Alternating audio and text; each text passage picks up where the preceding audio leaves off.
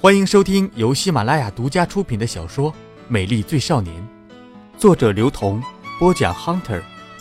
如果你喜欢我的故事，请点赞和转发，还可以关注新浪微博 OV Hunter VO。感谢您的支持。下面开始我们今天的故事。第十集，我走过去烧纸钱，不小心烫了手，很痛很痛。旁边跪下一个人，眼泪落得比我们更深。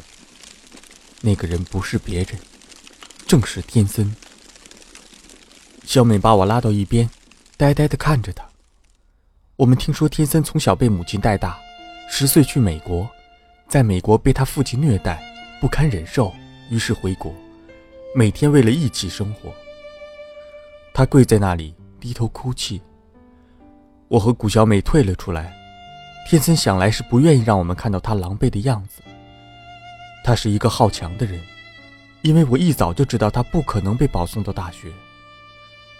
对他来说，他的父亲在美国从来不给他零花钱，到现在他也没有吃过薯条，没有送过牛奶，是因为他的父亲会经常抢走他的货品当早餐。我闭上眼睛，不去想这些事情，而他却要一个人去承担。即使承担不了，还是把所有的事情都往自己身上不停的揽，不停的揽。没想到一年后，我们因为葬礼又相见。他要在家待几天，我和谷小美哭着告别。天森拥我们入怀，什么话都没有说。我和谷小美止不住的哭，天森却反过来安慰我和谷小美，然后把我们一一送回家。楼下路灯打在他的脸上，我明显看得出他哭过的痕迹。小雪，最近还好吗？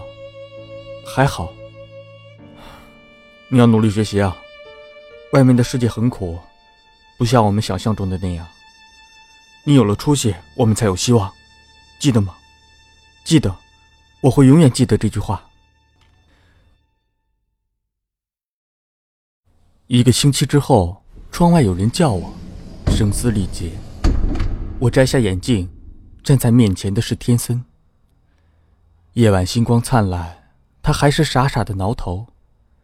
这时我才发现，他已经长高了许多，脸又瘦了，头发杂乱。虽然强装笑脸，却掩饰不了他心底的悲怆。我闭上眼睛，不去想那些飞絮一样的从前，很开心的朝他笑。没有芥蒂的，仿佛又回到了一年前。他说他去了深圳，走的时候急，所以没有通知我。我说既然是好兄弟，就不应该忘记。他咧开嘴依然笑，说出去走走吧。拿到老师的假，众目睽睽中，我走了出去，底气终究不足，步伐有些踉跄。沿江的路。隔着数十米才有昏暗的灯光，影子被扯得老长，烟灰被弹的整个世界都是。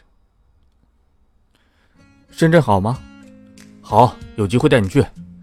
我不去，我还要读书呢，马上就要高考了。呵呵，好好学习，乖乖。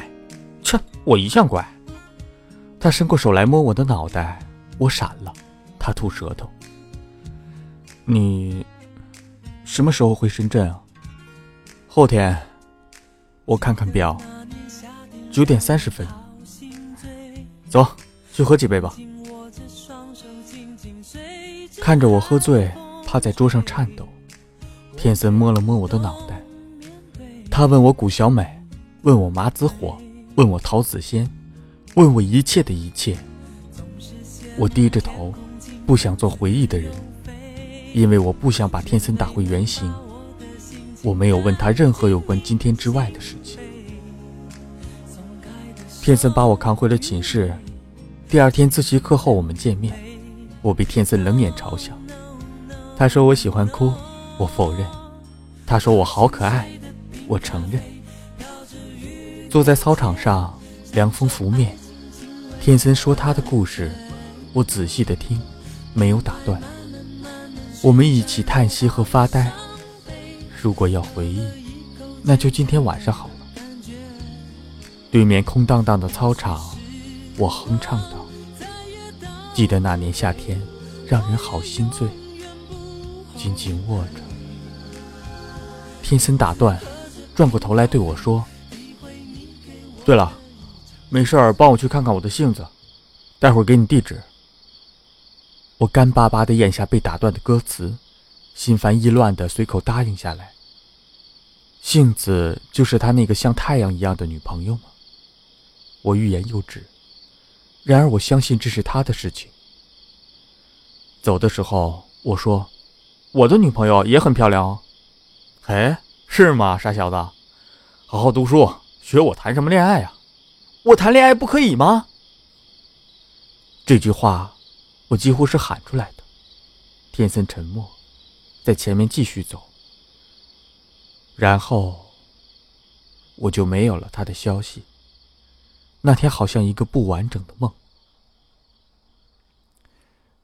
然后你复读，天森打电话给你奶奶，然后听说你被人打了，所以就赶回来，然后再帮你报仇，然后又消失了。白小木一点一点帮我整理。我尝试用文字说话，却次次失败。幸好有白小木在。我把杯子重新放在桌子上，平静的看着电话。天森是对我说他不回来了吗？半夜三点，天森给我打了电话，我一直呆坐到天亮，手足无措。第一次他离开，谁都没有说，我只是心里有点愤愤。这一次。他离开，告诉了我原因。我知道他或许真的回不来了。是兄弟就不应该互相忘记的话，真的只能靠记忆残存了。后来听说那个叫妖精的人终身瘫痪，后来我也知道天森被通缉，我还是一样去上课，一样走路，一样协助调查，一样伪装感情。奶奶差点把警察局闹翻。说是影响了我的学习，我还是对谁都没有提起关于天森的事情。高考过去，成绩飞快出来，我居然考上了一所一流大学，了却了一桩心事。庆功的晚上，我一个人发疯似的跑回学校，翻墙、开窗，找到我的桌子。月光底下，有模糊的两个字：兄弟。有谁告诉过我兄弟是什么概念？我努力的回想着，是兄弟就不应该忘记，被通缉就应该无影无踪。回忆如流水，漫过眼前。但是如果时间再退后一年、半年，哪怕两个月都好，我都会告诉他，我是被杏子揍的。我去看杏子的时候。发现杏子和妖精勾搭在了一起，我试着用拳头去揍他，试着用力去揍他，却下不了手。那天在雨夜里，我手里拿着刀，看见天森在帮我揍人。我告诉自己，有一天也要用拳头去揍伤害天森的人。可是最终，被妖精带来的人揍得半死。想着想着。我一个人哭着走到沿江大道，想起多年前被三十多个人殴打的那天，我和田森互相搀扶着前行，对话还清晰的回荡在耳边。小雪，感觉好些吗？不痛，一点都不痛。你呢？我也不。两个人静默许久，天森说：“小雪，唱首歌听吧。”“好呀。”记得那年夏天，让人好心醉，紧紧握着双手，紧紧随着海风吹，我却不懂面对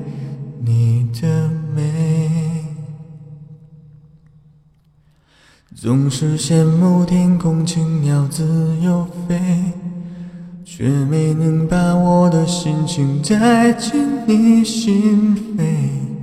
松开的手与眉，心流泪。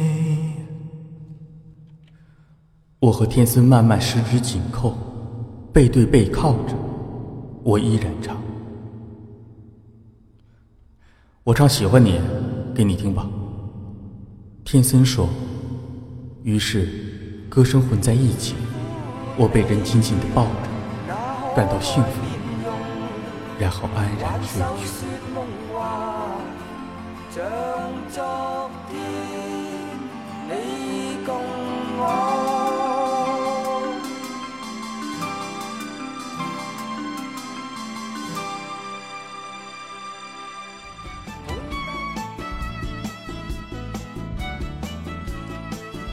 您正在收听的是由喜马拉雅独家出品的小说《美丽最少年》。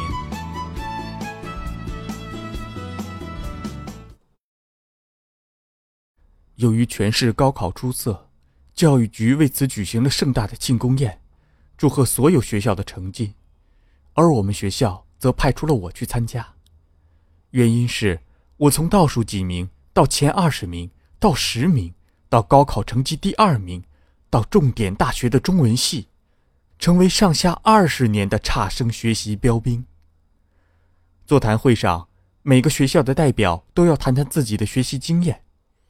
要我谈自己的学习经验，没什么好说的，我就告诉他们，我每天看完英语书看数学书，看完数学书看语文书，看不进语文书就换别的书，反正手里千万不能没有书。呃，很实在。教育局长很尴尬的给了我三个字，校长把头低了下去，估计是我的发言没有什么特色吧。而另外一个学校的女生则说的头头是道：“我呢，每次都是先看英语书，学习外国的文化和外国的遣词造句以及外国的思维，然后我再转看数学书，在数学书里呢，需要的是逻辑思维，看英语书的思维方可得到片刻休息。”这样，我觉得才会有更好的效果。当英语书和数学书都看完的时候，我一般会选择看语文书，因为从语文书上我可以学习到更多的文学知识，也会拿本国的传统和外国的传统进行比较，从而对英语产生更加巩固的记忆。当三门主课都看完之后呢，我就看其他科目当调剂，翻一翻就好了，用潜意识的记忆力来学习。啪啪啪啪啪，所有的人都起立鼓掌。我当时只想给他两个字：傻。校长意味深长的看了我一眼，那女的也挺胸抬头看了我一眼，明显的挑衅。我才不受发育未完全的人的挑衅呢。呃，要不王小旭，你再说几句？我们要大实话，只要能够提高成绩，我们就都需要。校长重新给我鼓励。我左看右看。决定把保守半年多的秘密说出来。我清了清嗓子，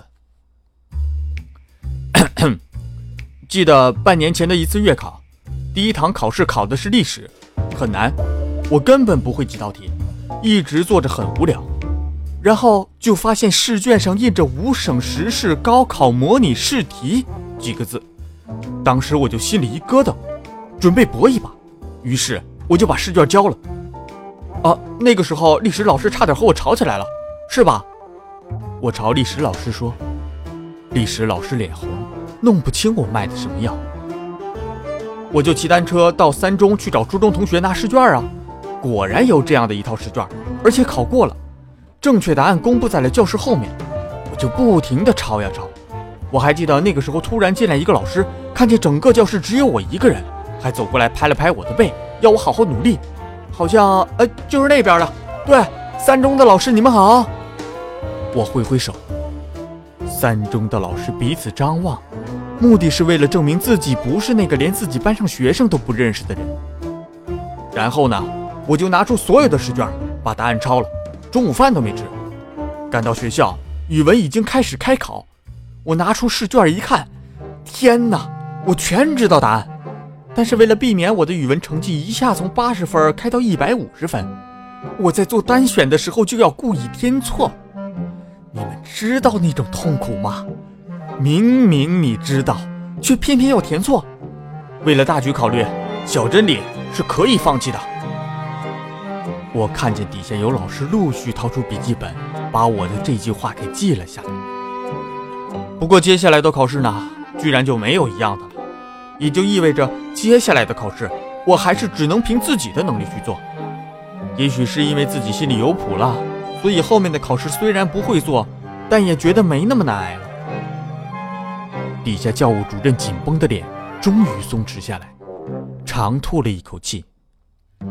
后来呢，成绩一出来，历史跟想象当中一样差，语文我刻意写错了客观选择题，以免让老师起疑心。谁知主观题却是全年级唯一一个满分，一不留神就得了一百三十五分。语文老师对我大为赞赏。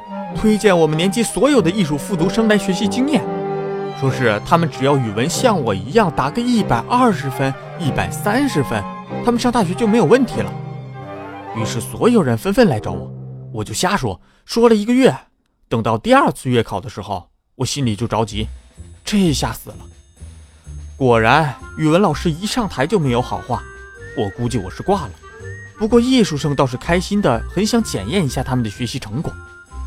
语文老师点评：这一次主观题错的太多，最少都扣了六分。完了完了完了，我栽了！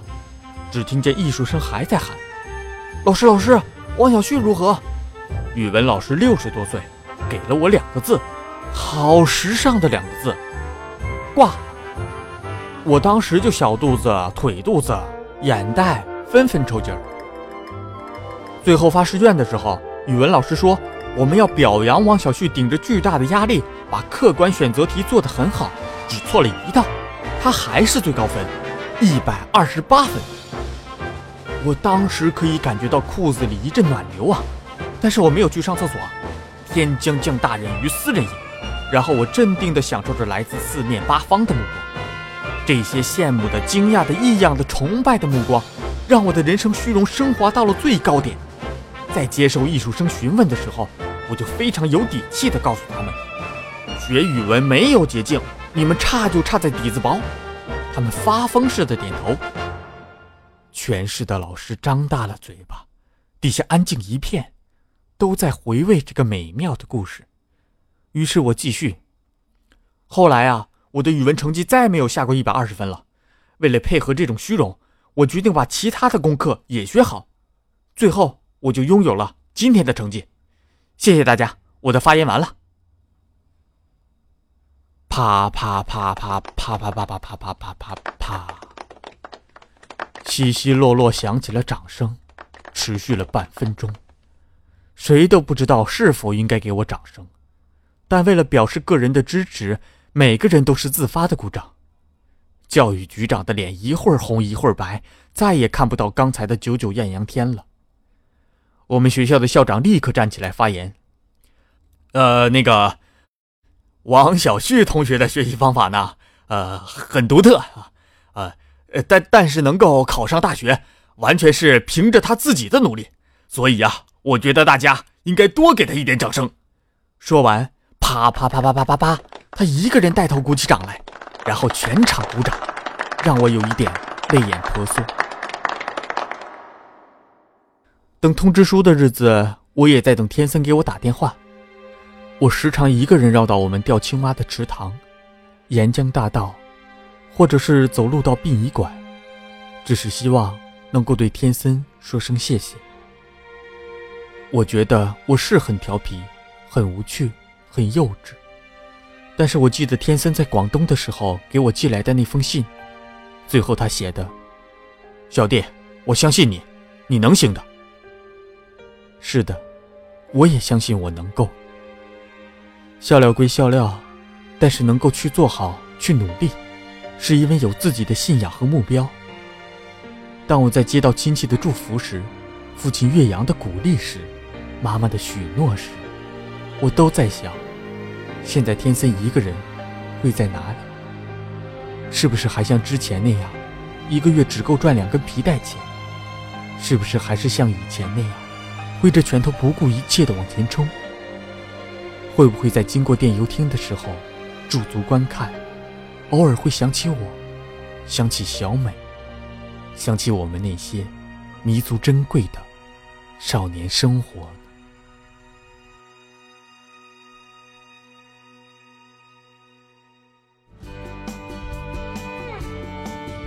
您刚刚收听到的是喜马拉雅独家出品的小说《美丽最少年》，作者刘同，播讲 Hunter，由水木双清授权。更多精彩有声书尽在喜马拉雅。